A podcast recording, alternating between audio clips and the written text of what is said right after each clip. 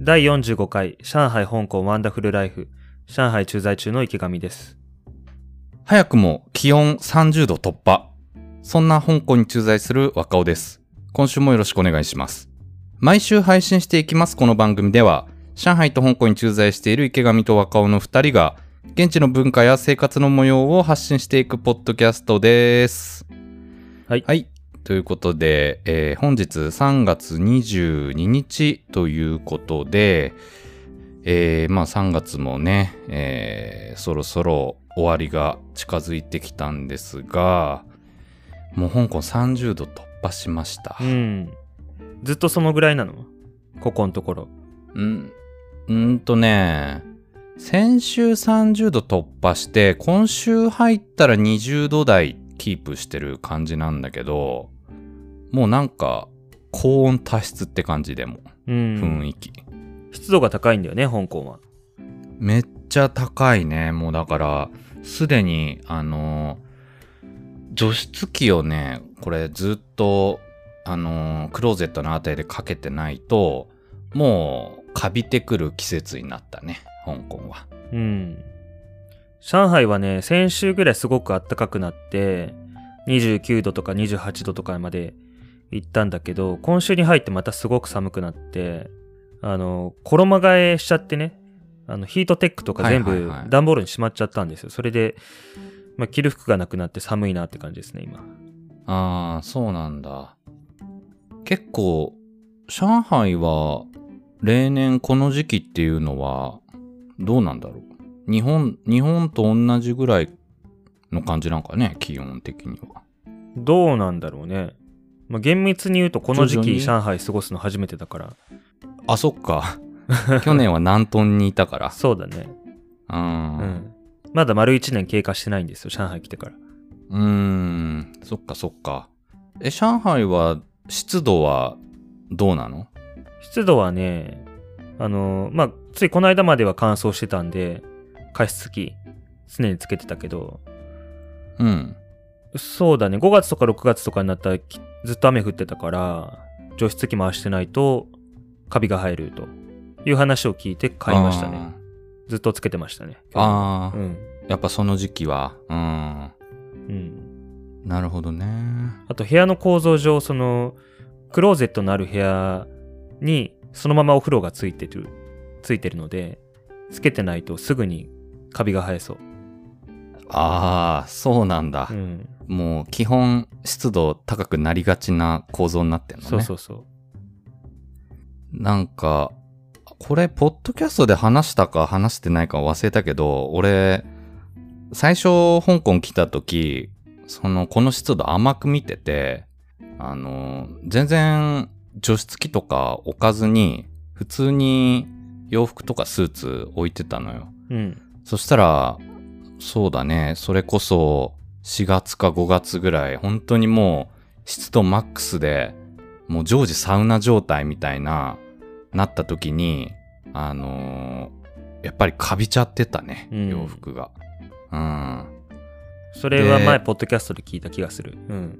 あ、言ったっけ？うん。それで、あの、周りにこんなことがあったんですって言ったら、え、除湿機ないの？みたいに言われて、え、なんすか？除湿機必要なんすか？って当たり前やんって なって慌てて買いに行ったっていう。うん。うん。そんなんがあった。そうね。うん。うん。はい。だから、そんな、うん、香港も季節になってきました。で若尾ってトータルで香港何年、都合何年になるの？今2年ちょいぐらいだね。あ、まだそんなもんか。2019年の11月に、うん、11月に来たから2019年。そんなもんだったっけ？そうだよ。あの、ネパール料理屋でみんなで送り出した日がもうなんか、5年ぐらい前のような感じがするけどね。ああ、みんなで食べたよね。あの、で、なんかそのままカラオケ行ってみたいな。あれが2019年のだから、10月とか、うん9月とか10月、んうん、だったんじゃないかな。なるほど。うん。コロナがやってきてから、時間の流れ方の感覚がちょっとおかしくなってる。ははは。ど、あれか。あの、遠い昔のように感じてしまうって感じなのか。そうじゃない？コロナがなかった時代のことを思い出すのが結構難しいというか、そんな、そんなん。そんなこともあったな、みたいな感じがしてまあなんかしまうんだけど。覚醒の感はあるようね。ん。うん。その、コロナで身動き取れない時期が長かったから、以前のね、自由にあちこち移動したり遊んだりっていう、そういう生活が今イメージしづらくなってるってのはあるね。うん。そう、上海は今、再び反ロックダウンみたいなことになっているから、昔から上海にいる人が言ってるのは、これ先週も話したっけな。だんだんボケ老人みたいになってきてるけど、自分が話したこと覚えてないんだけど、あの、2020年の春頃と同じような感じがするってみんな言ってるね。あー、広がり出した当初みたいな。うんピリピリ感がね。変わらず厳しいんだ。変わらず厳しいね。数字だけで見るとどんどん増えちゃってて、昨日時点で無症状の感染者が800何十人とかになってて、だんだん1000人に迫る勢い、上海市だけで。うー。うんで、まあ順番に封鎖して PCR 大規模にやってってので、だんだん、まあ検査増やしてるから感染者数が増えてるってことなんだと思うんだけど、いつまでやるんだろうっていう感じはしてしまうね。池上は、まあ、じゃあずっと在宅勤務しながらって感じ？そうだね。先々週末ぐらいから在宅勤務してて、先週いっぱいは在宅勤務丸々やって、今日も在宅勤務だったんだけど、まあそろそろ、まあ会社には一応入れるようにはなってるみたいだから、陰性証明さえ提示すれば入れるってことなんで、あの、嫁さんに言われたんだけど、ちょっと家で働かれてるといろいろ気使うから、行けるんだったら行ってよみたいに言われて。やんわりと出ていけてうん。じゃあまあそろそろ、まあ、在宅勤務確かに便利だし、仕事終わった瞬間に子供お風呂入れたりとかご飯食べたりとかできるから、まあこう、俺目線ではかなり便利ではあったんだけど、まあ、うん。ネットワーク環境とかも、ね、VPN つないだりとかしてメールがスムーズに入ってこなかったりとかもするから、まあそろそろ事務所行ってもいいかなっていうので、明日行こうかなと思ってます。はいはいはいはい。うん、なるほどね。そろそろっていう。うん。そのなんか、強制 PCR 検査みたいな、そういうのには引っかかってないんだ。池上のエリアは。えっとね、うちのエリアは、あの、いわゆる重点管理地区っていうことにはなってないから、あのーなんだろう。そこまできつくはないんだけど、それでもあのーいつだっけな。16インチ、17インチぐらい。先週収録した時はまだだっけな。あの、その団地一帯が封鎖されて、明日朝 PCR 検査皆さん受けてくださいってことになって、で、陰性の結果がその住民全員確認できてから、あの、封鎖解除っていうことで、それが17日の話だね。先週。うーん。なるほどね。そう。だからその時の陰性証明が、携帯で、あの、スクリーンショット撮ってあるから、それを提示すれば明日入れるかなと思ってます。はいはいはいはい、うん。このままね、落ち着いていくといいけどね、中国も。うーん、まあでもね、今回はまあオミクロン株だからこんなに広まっちゃってるんだけど、まあ中国としては、上海だけじゃなくて中国全体としては、あの、まああくまでもゼロコロナを目指すと。まあ一方でそのゼロコロナの後のことを考えないとねっていうことで準備はしてるみたいなんだけども、とりあえず、人、あの、今のところはゼロコロナを目指すっていうことで、まあその心は、まあ、中国ちょっと人口も多いんで、あのーできるだけ感染爆発は避けたいと。ということで、まあ実際ゼロっていうのは無理なんだけど、見つけ次第こう範囲をこう狭めていって PCR で追いかけて、その動体的にゼロを目指すっていう方針で前から言っていて、うん、で、まあ、ただ、今回みたいにね、こう、1000人規模とかになっちゃうと、上海で1000人とかになっちゃうと、まあ、そのゼロを目指すっていうことのね、あの、それに、それを行う上でのコストというか、ダメージが非常にでかいので、これまた、ね、水際対策、ちょっと失敗しただけでまた同じような状況になってしまうから、また同じことが繰り返されるのかなと思ったら、ちょっとね、在宅勤務してたらもう上海に駐在してる意味がないからね。正直。まあね。うん。出歩けないとね。うん、人にも会えないし。そう、だからあの映画館がね、閉まっちゃって、せっかく今あの、映画であの、バットマン、バットマンの新作、中国で公開されてるのにそれが見られないというね。ああ、そうなんだ。バットマンって、あのーえ、ディズニーじゃないんだっけ？ディズニーじゃないよ、あれは。あの、マーベルじゃないから DC コミックスが版権持ってるから。そうか、それとは違うんだ。そう。いや、なんか、サブスクの、なんか、ネットフリックスとかで見れたりしないのかなって思ったんだけど。見れるようになると思うけどね、まだ先だよね。まだ先か。うん。うん。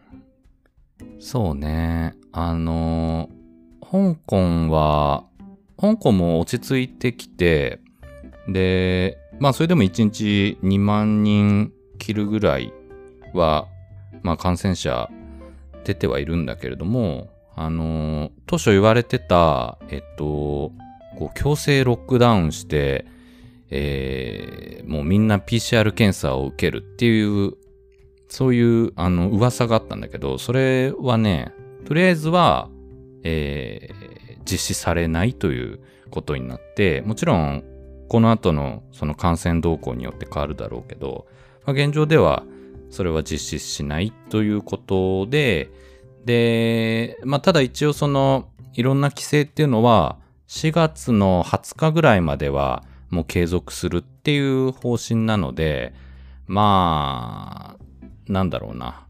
このままの生活をこう粛々と続けるような、そんな感じかな、香港は。うん。4月20日までって言ったら、まあ終わりが見えてるのはありがたいのかもしれないけど、結構長いよね、まだ。まあ、まだ丸1ヶ月あるからね。今日なんか若尾の声が元気ないような気がするのも多分そのせいだよね。だんだん 気がめいってきてるんじゃん。まあ、確かに、その、あれだよね。あの、ポッドキャストでも話したけど、ずっとリモートワークしてると、リズムはこう狂ってくよね。なんか、今まであんまり気にしてなかったけど、きっと朝起きて、あの、着替えて、で、事務所に行くっていう、その行動が、ある種の、なんかこう、自分の意識をしっかりと仕事に向ける儀式みたいな、そういう感じだったと思うんだけど、やっぱそういうのがなくなると、あの、閉まらなくなるから、まあうん、これはこれでいい経験だったけどね、なんか、そういうこう儀式がなくても、じゃあどう優先順位をつけて、あの、いろいろやっていくのかみたいな、そんなことをこう考えたりしてたね、うん。最近は。そうね、在宅だとね、俺の場合は家族がいるから、あの、ダラダラしちゃうと、普段からそういう風に働いてるのって言われちゃいそうだなと思って、なんとなくこう、張り詰めて働いてたから、割と集中できてたんだけど、偉いな。うん。逆に事務所に行くと一人だから、自分の時間の使い方が試されるようなところがあるんだけど、若尾の場合一人暮らしだからね、るほどね。なかなかリズム作りづらいよね。うん確かにね。うん。だ俺の場合逆だからね。事務所に行くと、人のこう、目がね、あの、同僚が出勤してればあるから、逆にこう、ちょっとシャキッとするみたいなところあるねう。ん。うん。そうですね。あとあの、ジムがね、あの、先週までは普通に空いてたから、その17日に開放された後また再び、ちょっと怖いなと思いながらも行ってたんだけど、えっ、とね、昨日から時短、時短営業ですって言われちゃって、で8時までって言われて、10時から夜の8時までってことになっちゃって、でそうするあと、ー子供と一緒にご飯食べてお風呂入れてってやった後だと間に合わないからもう行けなくなっちゃったんですよ。はいはい。で、まあもう行けなくなってるから一緒なんだけど、ついさっきね、ショートメッセージが届いて、ジムからメメールが届いて、あの、政府の指導により営業をしばらく停止しますっていう、あの、ふあのそうなんだそう再開時期はまたメールでお知らせしますっていう風に届いちゃって、まあしょうがない。か。うんジムい行けないとストレス溜まるって言ってたもんね、池上。そう。それしか生きがいがないから。魂、魂それが死ぬ。しかないの。いや、もう家でやること、できることやるしかないね。家でどういうことやんの？代わりに。一応ダンベルが7.5キロと12.5キロがあって、それを使って、まあ、腕とか肩とかはできます。で、あと、懸垂用の棒がかかってるから、それを使って背中一応鍛えて、それから、あのーあれです、あの、アブローラー、コロコロ転がすやつ。うん。あれがあるから、あれで腹筋鍛えるってとこまではできるけど、まあ、いかんせんバーベルがないから重量は使えないので、まあスクワットとかもちょっと、ね、小刻みにやるしかないし、胸筋とかもね、うん。腕立て伏せだと回数やらないといけないからしんどいし、うん、まあ仕方ないですね。うん。なるほどね。うん。まあでもね、やった方がいいわけでしょ？やらないよりかは筋肉をこう、キープするためには。そうだね。まあもう、こういうことになっちゃったからもうしょうがないんで、逆にこう、地味な種目でもね、こう、なんだろう、普段意識してなかったところまで丁寧に意識して追い込むというか、やり込むというか、まあそういう期間うなのかなと。ん。なるほど。ストイックだな。いやもうそれしかないから。いやー、あのー俺ね、俺はその全然池上には及ばないんだけど、ちょっと一つの目標は腹筋割ることなんだよね、今年。うん。で、何をやっているかっていうと、まあ、大したことはやってなくて、えっと、腹筋を朝やるのと30回ぐらい。あと、夜にスクワットを、えーやってる。それは50回やってるね。スクワットを50回。うん、で、まあ、あとはプロテインを毎日飲んでるっていう、まあ、だけなので、こう、全然目標にはなかなか近づけないんだけど、それを最低限やりながら、どうやったら腹筋割れるのだろうかっていうのを日々模索してる。うん。まあでもスクワットを50回っていうのはすごくいいと思うけどね。腹筋割るためのまあ、最短距離を進んでると言ってもいいと思うよ。ああ、あれだっけなんか足は筋肉のなんか量が多いから鍛えるとカロリー消費が増えるみたいな。そう。で、50回やっててなんか楽にできるなと思った時に、回数を増やすっていうのが大事かもね。ああ、確かにね。うん。いや、というのも、もともと、あの、バーピーってやつやってたの。バーピー。何ですかそれは？バーピーって、はい。なんか、腕立て伏せと、あと、スクワットを合体させたようなやつで、腕立てをこう、腕立てとスクワットを交互にやるみたいな感じで、腕、腕立てをしたはら、そのままピョンって跳ね上がって、で、また着地して、で、腕立てをするみたいなやつ。うんうんうん。はいはいはい。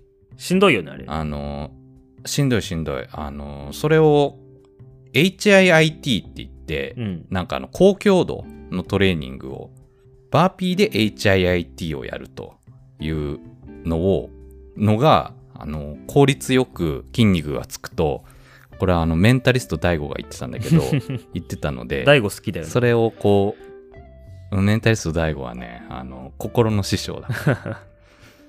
そう。で、言ってたの。で、それをね、やってたんだけど、あの、やっぱなんか結構ハードでね、続かないんだよね、なかなか。うんちょっとこう疲れてると、ああ、めんどくさいなって思うようになっちゃって、で、やったり、やらなかったりってのが続いてったんだけど、あのーちょっとやっぱり、やんない日があるのはムラがあるなと思って、めんどくさいと思ったら、スクワット50回をやるっていう風に自分の中でルールを変えたの。基本はバーピーやって、めんどくさい日はスクワット50回っていう風にしたら、いつしかスクワットしかやらなくなった。いいんじゃない？そんなのが今。うん。いや、有酸素のしんどいのって、本当にしんどいじゃん。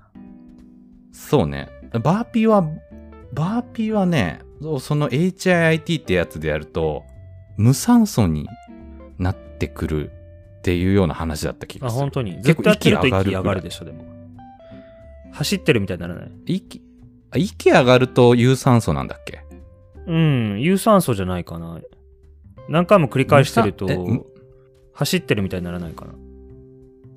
無酸素運動ってどんなんだっけっていうか。無酸素運動って言ったら重たいもの持ち上げるとか、そういうやつ。ああ、そうか。あ、じゃあ言う、そうか。うん確かに走ってるみたいな感じになる。ぜいぜいぜいぜい言い始めるから。ぜいぜいぜいぜいはしないからね、ウェイトトレーニングだと。ああ、そうか。ただ、あれだわ。なんか、1分間ぐらい、その HIT ってのは、1分間ぐらい、バーッとこう、強度の高い運動をして、なんか10秒だか20秒だか休むみたいな、そんなんを繰り返すって話だった気がする。HIIT はなんだっけ high、high intensity interval training か。ああ、 high intensive だ高強度か。うん高強度インターバルトレーニング。うんインターバルを置きながらトレーニングすると。うん。やったりする？その HIIT って。いや、やらない。しんどいから。あ痩せようと思ってないから。あ、あ、そっか。うん。筋肉を大きくすることにしか興味がないから、あんまりやらないですね。なるほどね。うん。うん。俺は痩せたいんだよな。痩せたいというか、いらぬ脂肪を燃やしたいみたいな。体脂肪率とか測ったりする？体脂肪率、うん、あのー測ってて、まあ、それもね、前は毎日測ってたんだけど、今はなんかめんどくさくなって週1回測るかどうかぐらいになっちゃったんだけど、うん。えっとね、根詰めてやってた時期で、えー、19%ぐらいで、今20%ぐらいかな。うん。まあもうちょっと削ってもいいかなっていう感じはするよね。そうだね。なんか、なんだっけ ?17% か18%ぐらいが腹筋割れる目安って感じなの？えっとね、脂肪のつき方によると思うよ。あの、内臓脂肪でし体脂肪率稼いでる場合は腹筋割れて見えると思うーん。う。うん。皮下脂肪で稼いでると、その腹筋の上に乗っちゃってるから、割れてるのがわからなくなると思う。うーん。そっか。いや、なんか、そんな、あの、目安を、うろ覚えだけど聞いたようなもんだから、なんとなくその辺を、18%前後ぐらいを体脂肪率目標にはしてるかな。うん。そうね。まあ俺も17%ぐらいで、低い時は16%ぐらいだけど。ああ、そうなんだ。うん。まあこれがね、大会出るとかだったら9%とか8%とか7%とかに落としていくんいやー、それやばいよね。YouTuber でもいるもんね、結構。うん。ちょっとその世界はまだ絞るみたいな。経験したことないけど。うん。17%から8%、9%に絞るって、とんでもないことだよね。とんでもないと思うよ。そうだよね。まあ食事だよね、食事。あー、うん食事か。やったことないからあんまりわかんないけど。え、食事どんな食事をとったら、そんなんなの？タンパク質取りまくるみたいなタンパク質減らしちゃうと筋筋肉が減るから、そこはキープしつつ、糖質を減らすっていうことなんだろうね。はいはいはいはい。まあ、あとは糖質一切カットして、その代わりに脂質を取ってダイエットするって方法もあるけど、まあ、一般的には糖質を減らしていくっていう。ケトジニック。うん、そうそうそう。うん。うん。なるほどね。いやー、まあ、在宅だとね、運動不足にやっぱなりがちだから、そうねどう。にかしたいなというふうに。そうなんだよね。思ってる日々です歩かなくなるからね。うん。うん。はい。たまに外出たりとかしないの？いやー、そう、だからね、全然出てないね。もう、電車すら乗ってない。俺今、徒歩通勤なのね。はい。で、まあ、今日、事務所行ったんだけど、あのーもうだから、事務所行くっつったって電車にの乗る必要ないから、徒歩10分ぐらいのところだから、うん。あのーもはや、基本在宅で、たまに歩いて10分の事務所に行くみたいな、以上みたいな感じだから、電車全然乗らなくて、中心地とか繁華街みたいなところも、まあ、全然行かなくなったね。うん。うん。あ、事務所は行ってるんだ、今でも。ああ、事務所そうだね。あの、ちょいちょい行くのと、どうしてもね、事務所でやんなきゃいけない仕事とかあって、で、まあ、実はね、あの、この香港の一般的な企業はまだみんなリモートだと思うんだけど、ちょっとうちはいろいろ期末のこととかあって、ちょうど今日からね、あの、もう基本出社っていう、そういう流れになった。うん、あ、そうなんだ。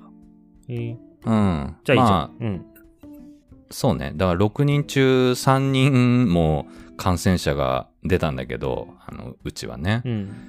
うち、あの、事務所6人だから、日本人2人と、えー香港人4人の6人の、あの、まあ、小さい事務所で、はいはい。で、そのうち、香港人3人が陽性になっちゃって、で、まあ、ずっと在宅やりながら、まあ、彼らも、あのー回復を、こう、しながら、回復を待って、様子見ながら在宅やってたんだけど、まあまあ、あの、晴れて、え3人ともちゃんとこう、回復して PCR も陰性になったので、で、ちょっといろいろこう、た、立て込んで仕事的にも。うん。なので、まあちょっと、俺はね、俺個人的にはもうずっとリモートが良かったんだけど、まあなかなかそうとも言えず、え、リモートがいいの？若尾的には。お、リモートがいいね。うん。リズムがつかみきれないとか言うんじゃないの？いや、なんか、だから、リズムをね、こう、つかみかけてたとこだった。一度失ったリズムを、あの、自分を見つめ直すことで、うん。リモートでも、つかみかけてたところだったのが、よし、行けるって思ってたら、また出社ってなったから、え行くのかよ。できるのに、みたいな。選択制というわけでもないんだ。うん。なんか、出社らしい。うちのボス曰く。わがままだな。あれ？えー、もしもし。ちょっと今、あれ？通信が、通信不良が起きて、若尾の声が聞途絶えてしまいなくなりました。ましたね。これは、どうなってるんだ？これ。池上、池上やーい。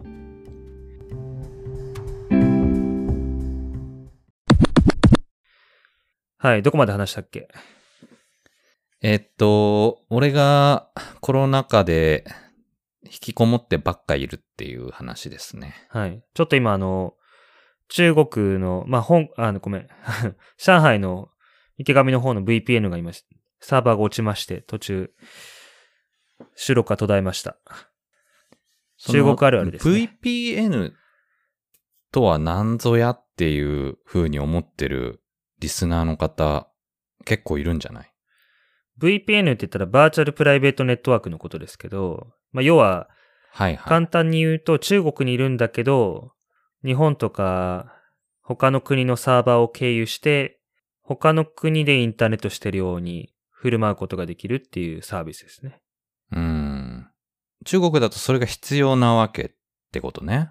中国で VPN がないと、あの、Google 系のサービスも使えないし、LINE も使えないし、まあ、いわゆる日本とか他の欧米諸国で普通に使えるインターネットサービスが、まあ、ニュースサイトとかも含めて閲覧できない、利用できないということになるわけですね。ねえ、それが何っていうか、よくよく考えると偉い事態だよね。だから、俺も、あの、中国何回か行ったけどさ、あの、まあ、聞いてたからね。事前に聞いてたからその VPN の Wi-Fi、VPN 付きの Wi-Fi 持って、えー、なんとかこう、LINE とかメールとかできてたけど、中国行った時。うん。それでもその Wi-Fi のバッテリーが切れちゃったりして、で、街のフリー Wi-Fi とか使おうとしたら、もう全然ね、LINE とか、あの、Google とか YouTube も読み込まなくなっちゃったから、いや、これ、やっぱりなんかでも、すごい世界だなって改めて思ったね、その時。うん。まあ、中国はね、中国人の人も含めて、もう VPN 契約してインターネットするっていうのがもう常識になってるようなところがあって、VPN 使えなくなってね、今ね、ちょっと、使えなくなったらと思うとゾッとしますね。はい。使えなくなったら、だってあれでしょ？ネットフリックスもディズニープラスも見れなくなっちゃうっていう。うん。見れなくなっちゃう。日本の人と連絡つかなくなるし、まあ、一番大きいのはこの番組はその瞬間に終了しますね。この番組継続できなくなっちゃう、継続不可能もになりますね。ある日いきなり。う いや、ちょっと VPN、あれだな、頼みだな、ほんと。いやね。で、まあ、あの、国際情勢が怪しくなると急に VPN の規制が厳しくなって、今まで使えてた VPN が使えないっていうことが中国だと起きがちなので、今そういうことになってるの、なってるのかな？どうなんだろうね。うん。何それ？じゃあ今だと、ロシア、ウクライナのああたりで、いろいろあるから、繋がりにくいとかってこと？うーん、まあ、ただね、なんか聞いた話だと、聞いた話だととか、まあ、新聞で読んだ受け売りなんだけど、ロシア、ロシア、ロシア側の意見、まあ、親ロシアというか、そういう立場を取るか、親ウクライナの立場を取るかっていうのが、政府の方でもまだ、どっちつかずじゃないですか。ああ、中国政府。中国政府としても。だからそのインターネット上でもそこの部分の言論の自由はまだ担保されているというか、ロシアがやってることが正しいっていうこともできるし、いや、ウクライナがかわいそうだっていうこともできるし、そこはまだね、あの、検閲の対象になってないみたいですね。ああ、そういうことね。うーん。まあ一貫して言えるのは中国政府のことを批判すると削除されると。あまあそこはね。ううんん。問答無用で。問答無用で。うん。そうなんです。まあ、うん。その辺ね、あの、VPN という点では、まあ、香港は、あの、必要なくて、まあ、やっぱり、外資をこう、呼び込む経済特区なので、まあ、通常の通りに、インターネットは、まあ、使えるっていうのはあるね。で、まあ、ただ、まあ、このね、2、3年のいろんな経緯があって、まあ、香港のこう、一国二制度っていうのも、まあ変わりつつあるという状態ではあるんだけど、まあでもインターネットについては問題なくできてるし、うん。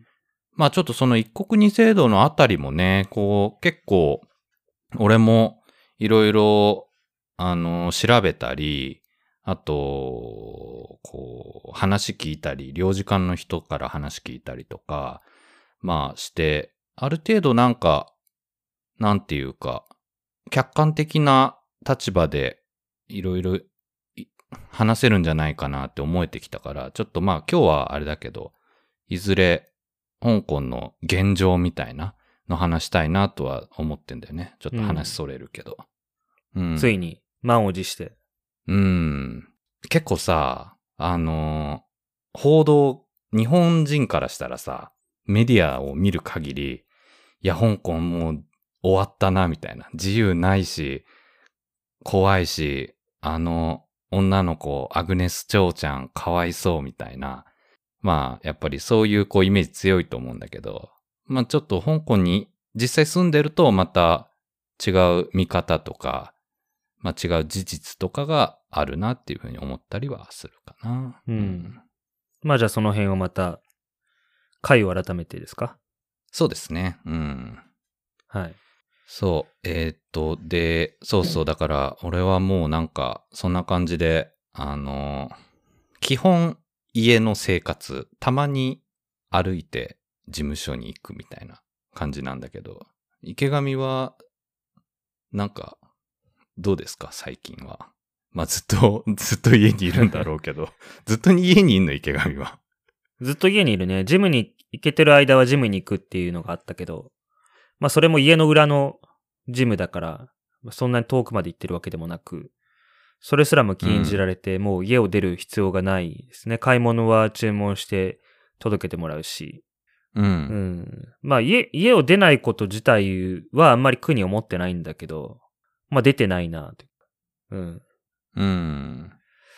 まあでもな、ななんとなくね、こうやっぱり家を出ない日々がこう続いてくると、何かしらの養分が足りないとか栄養が足りなくなってきたような気がして、精神的な。なんかつまんないなっていう精ね、神的な方ね。うん、つまんないなっていう感じになってきちゃったね。あるね。うん、あー刺激がね、そう。その、行動もパターン化するしね。そうそうそうの。娯楽的な意味も限られてくるからね。限られてくるっていうかもう俺とか、だいたい YouTube 見てるぐらいなんだけど。うん。やっぱりなんかこうね、外歩いて、脳みそに刺激を与えないと、なんかバランスが崩れるんだろうね。うん。だからこうさ、メタバースとかでさ、VR ゴーグルつけて、外の世界に行ったような錯覚を覚えた時にそれって解決するんだろうかね。ああ。うーん。ある程度してしまうんだろうけどね。解決。俺実はね、VR ゴーグル買ったんだよね。本当に？うん。あの、 Oculus？そうそうそう、 Oculus。うん。これね、これ。おー、出た。そう、えっと、 Oculus っていうのは、えーもう今 Facebook 社が買収したけれども、おーこの VR ゴーグル。しかも、あの、他の VR ゴーグルってこういっぱい種類ある中で、他と何が違うかっていうと、この Oculus Quest、ああ、そうか、名前変わったんだ。 Meta Quest 2っていうのは、えースタンドアローン型で、要は、パソコンにつながなくても、もうこれ自体がデバイスになって、要は VR 兼スマホみたいな、そんな感じになってるのねう。ん。うん。なので、あのーまあこう、非常に VR 業界としては革命的で、値段も3万円か4万円かなんかそんぐらいなんだけど、あのーすごい今ね、販売が、まあ、伸びてるっていう、まあそういう VR ゴーグルなんだけど、そうね、あのね、面白い半分、もう半分は、やっぱなんかちょっと疲れる半分って感じかな。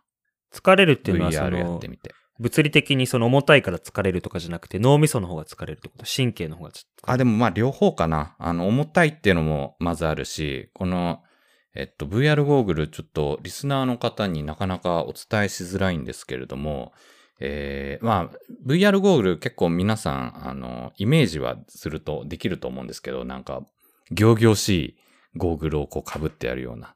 で、まさに、えー現状は、この、旧 Oculus Meta Quest 2も、えー結構重くて、これ何グラムだっけなでも、これ500か600グラムぐらいあんのかな。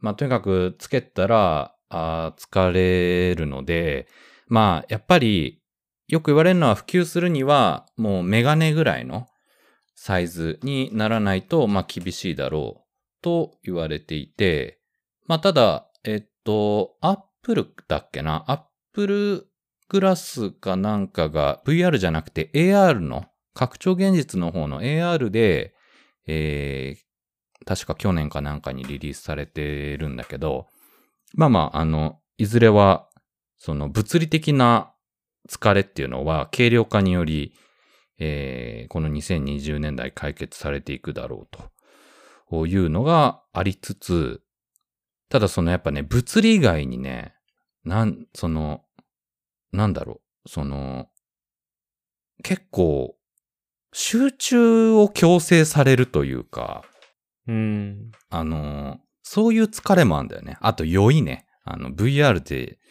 動くから、すごいなんか、目、目と脳が錯覚を起こして酔ったりするっていうのと、そのなんか、それこそ外を歩くので対比すると、こう、外歩くっていうのは、例えばなんか音楽聴きながらとか、人と話しながらとか、で、歩いて、で、まあ、いね、ある意味集中せずにいろいろ気が散りながら過ごすことができるけど、VR は、まあ、ある意味その没入感が一つの、あのなんていうか PR ポイントっていうこともあって、集中をこう強制させられるみたいなうん。感があり、うん、なんか、なんだろう、こう、映画館にずっとこう縛り付けられてずっと過ごすみたいな、うん。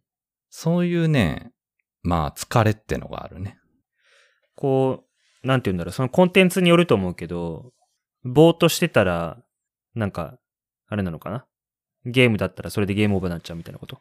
ああ、まあまあ、そうそうそう。要はさ、あの、要はもう日常生活においても、なんか、なんか、そうだな。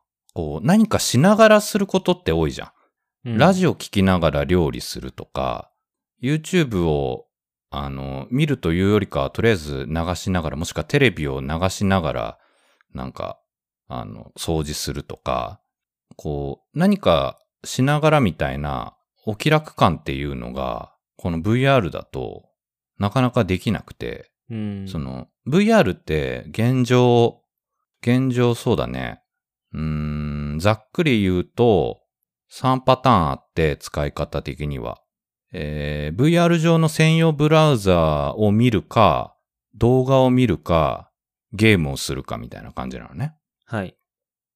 で、そのいずれもが集中を要求するので、結構1時間もやったらね、すごい疲れちゃうね。うん。面白いなとも思うんだけど、なんか、これじゃない感っていうのも正直どっかあるっていう、なんか不思議な感覚ですね。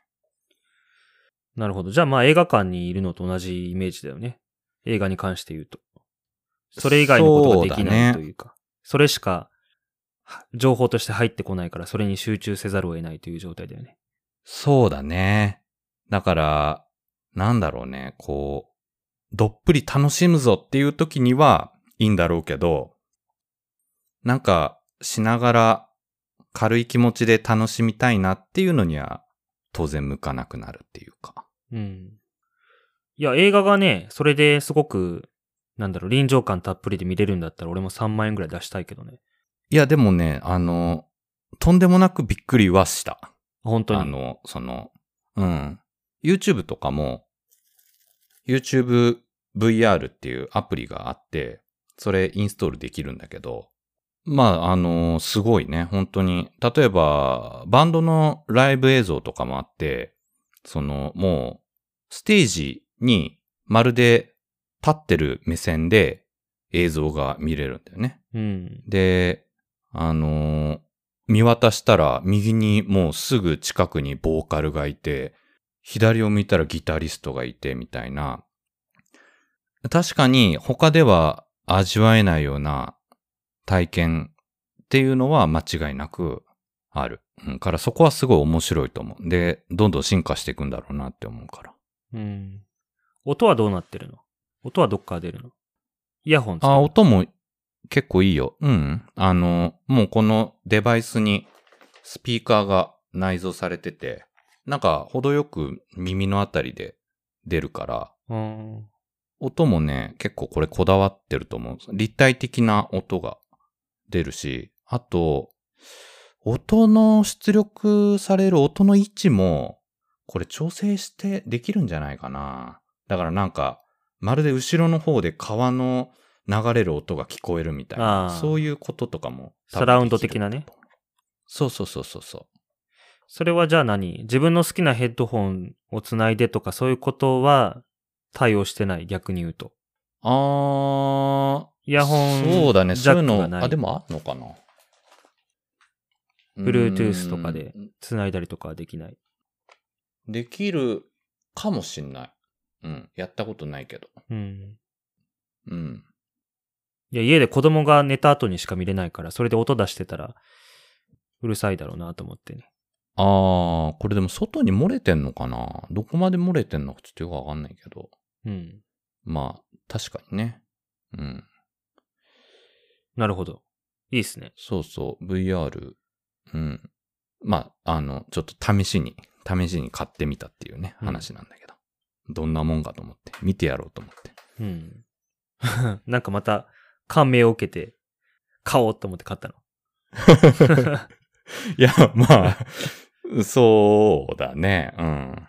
まあ、特定の誰かにっていうわけでもないんだけど、まあでも、スイッチ買ったり、サーフェイス買ったりしてるのと、まあ似た流れで、まあ、ね、よくわかんないからさ、テクノロジー関係のことわかんないから、やっぱりその、最終製品で追いつくしかないよなって思って、で、まあね、VR 技術っていうのが今どんなもんなのかって思って買ってみたっていう感じではあるんだけどうね。ん。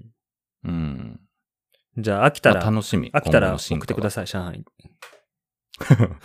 まあ、もうね、あの、今こう取り出したのもね、な、どんぐらい ?3 ヶ月ぶりぐらいだったから、ね まあ、もうすでに 使ってないんだけど。マジで送ってもらおうかうんいいよ。な。結構使うと思うんだけど。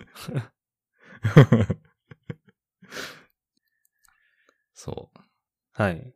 最近買ったものシリーズでいくと、う。はいはい。あの、また僕キーボードが好きなんでキーボード買ったんですよ。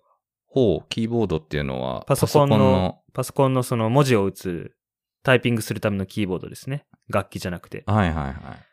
えっと、うんもともとあの、HHKB っていう、あの、ハッピーハッキングキーボードっていうものを使っていたんですけど、まあ、それはあの、うんストロークが深いというか、そのぼ、あの、キーを押すときに深く沈み込むタイプの、まあ、それはそれですごく打鍵感が気持ちよくて高級なキーボードなんですけど、こう、うん。薄い、ストロークの薄いキーボードが欲しいなと思って、それはなぜかというと、あの、なぎなた式入力、前も紹介したと思うんですけど、あったあれがねなんだっけ？なぎなた式。なぎなた式入力は、その、まあ、親指シフト入力の一種で、あの、一つのキーを押すと一つ文字が出る。ああ、そうだ。ローマ字入力じゃなくて、もっと簡単になんか慣れればできるやつか。うん。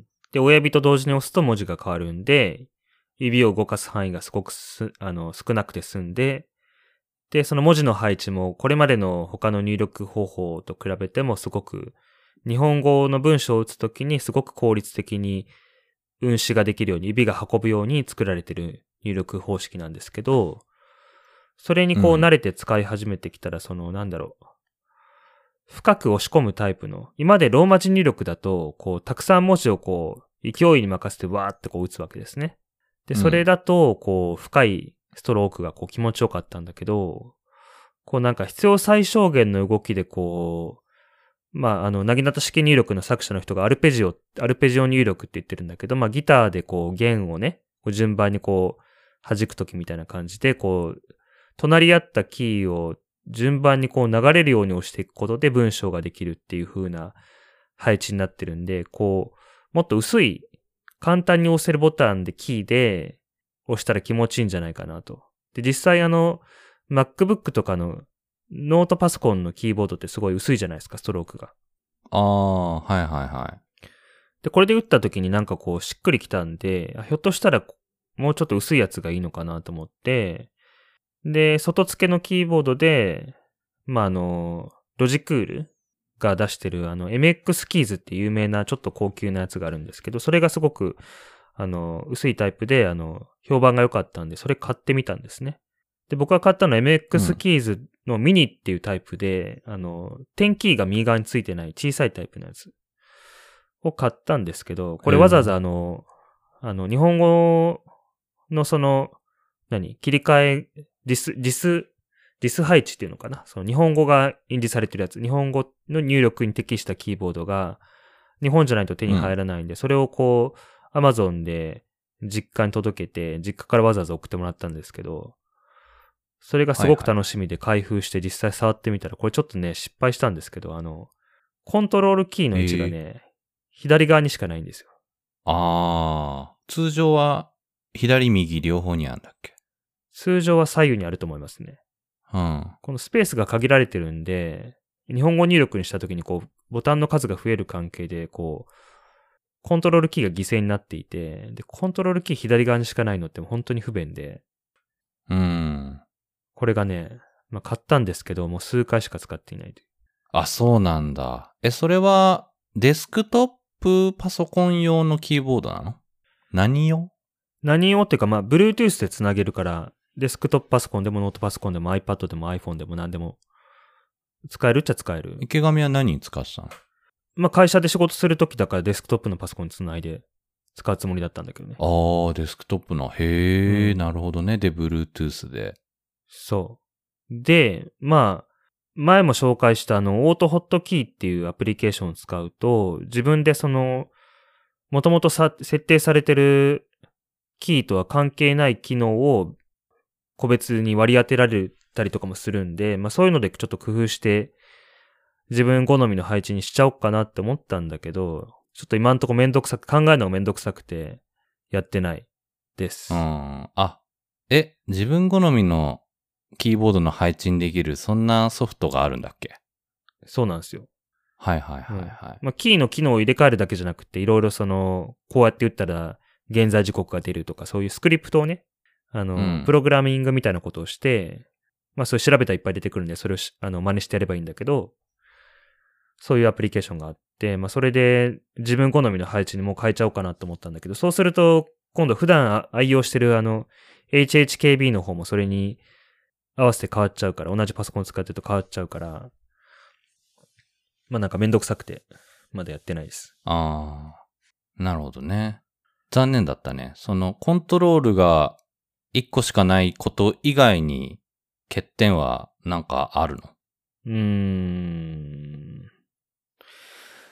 MX キーズの欠点ではないんだけど、HHKB が素晴らしすぎて、あの、HHKB はね、あの、ファンクションキーが左右にあるんですね。ファンクションキーを押しながら、このボタンを押すと、このボタンを押したことになるっていうのを HHKB の設定ソフトで自分で自由に設定できるんですよ。うーん。で、それで俺例えば、あの、右手のホームポジションで、人差し指、中指、薬指って順番に J、K、L ってなってて、K の上に I があるじゃないですか。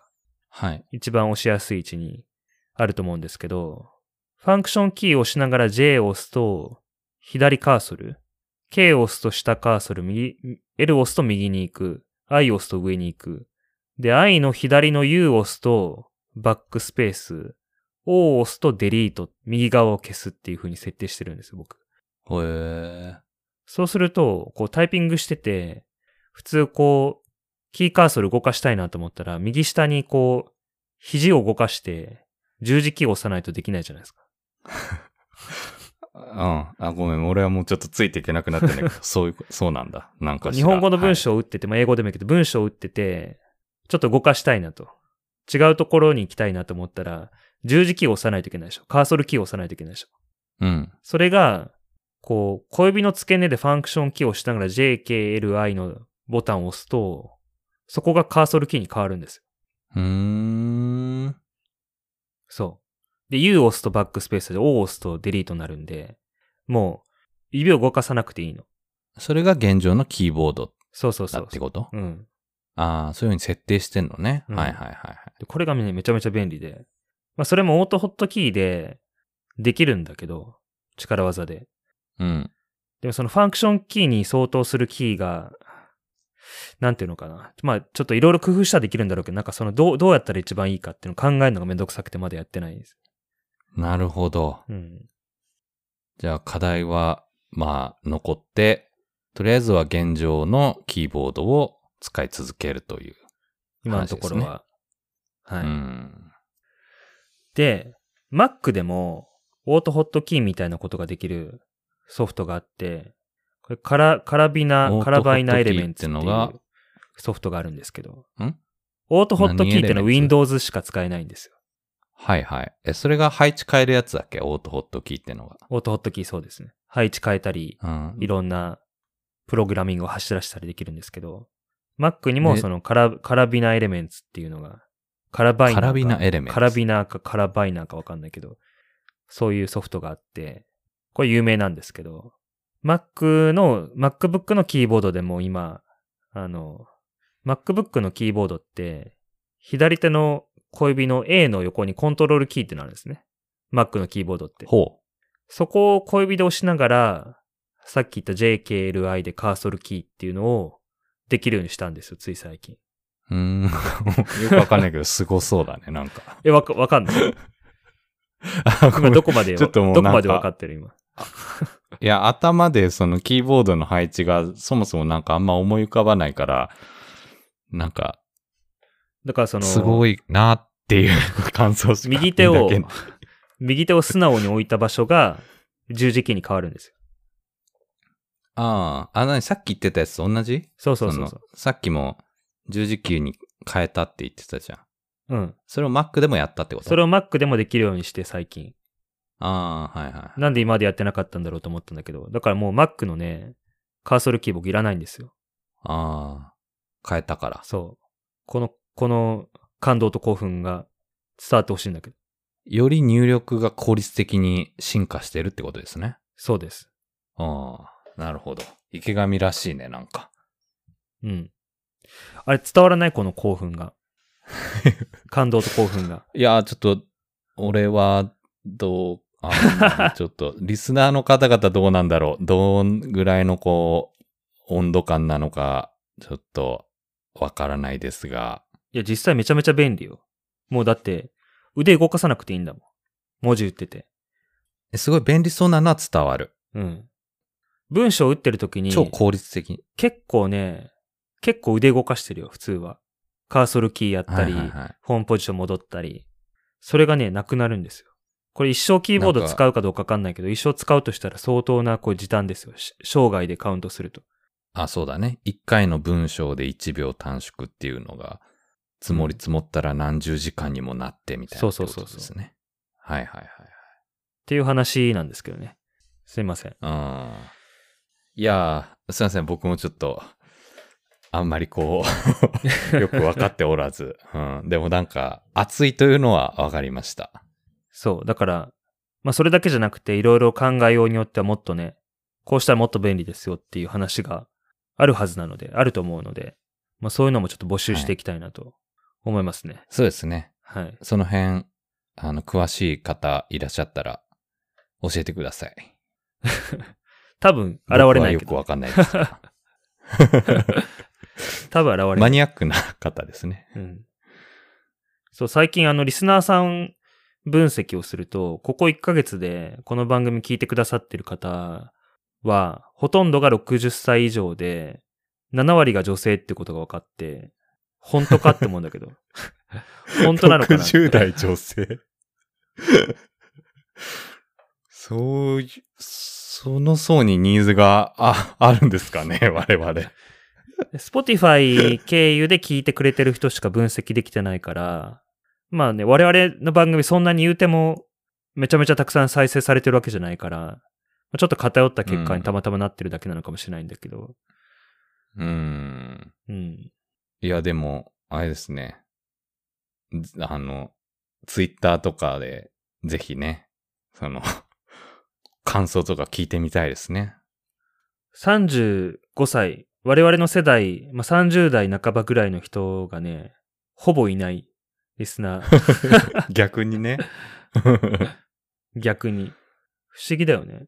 まあでも、あれかも。こう、ゆるく我々話していくスタイルなので、そういうこうちょっと低刺激というか、そういうのを求めてくれる方に聞いてもらえるのかもしれない。だから年齢も同年代というよりかは上の年代みたいな。そういうことなのかな？かもしれない。かもしれない。う。うんん。はい。まあ、ちょっと不思議だなと思って。ありがとうございます。うんいつも聞いていただいていや、面白いですね。でも60代女性の皆様。60代以上だから、70代、80代の方もいらっしゃるかもしれないけど。うん。うん。若尾の、ね若尾のおばあちゃんとかじゃないの？いやいや。若尾のお,、ねお母さんおばあちゃんじゃないの？あの、母親聞いてるから、このポッドキャスト。若尾のお母さんがいろんなデバイスからいろんなソフトを使ってたくさん Spotify 経由で聞いてるんじゃない？いや、そこまでできない、できない。そんな聞かないし、そこまでできない。うちのおかんには知らせてないからね。うーん。まあ、あれですね。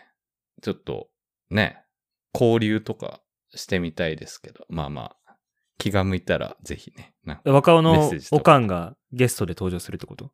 いやいやいや。それは、それはきついよ。それはきついって。勘弁してくれ。交流って何だったの？今の。え？いや、そのね、メッセージとかいただいたりっていうさ。若尾のおかんから？いや、うちの母親もいいよ、それ。うちの母親は、すごいこう、あの、偏った目線で、あの、コメントするとしても、するだけだから、うん。あの、うん別の他の方に、身内以外の方でね、はい。聞きたいですか？そうですね。はい。そうですね。はい。はい。はい。まあちょっと途中収録トラブルがあって、ちょっとね、なんか、話があちこち行っちゃいましたけど、どうすかね。まあ一応収録時間的にはもう1時間いっちゃったから、他の話したいことはまた来週に回そうかな。うん。こんなところですね、今週は。うん。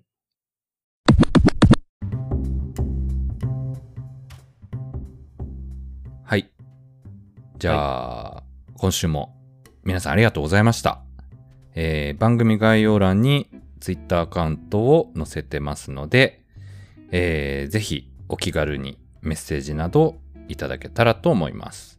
えーまた、あの、ハッシュタグ、上海香港ワンダフルライフで、えーツイートなどしていただけても我々喜びますので、えーぜひよろしくお願いします。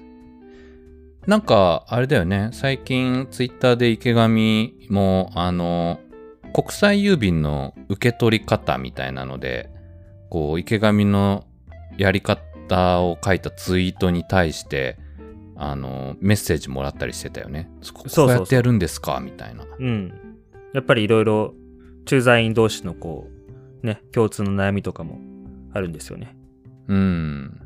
まあ、そんなこととか、はい、つぶやいてますので、えーよろしくお願いします。というはい。よことで。ろしくお願いします。はい。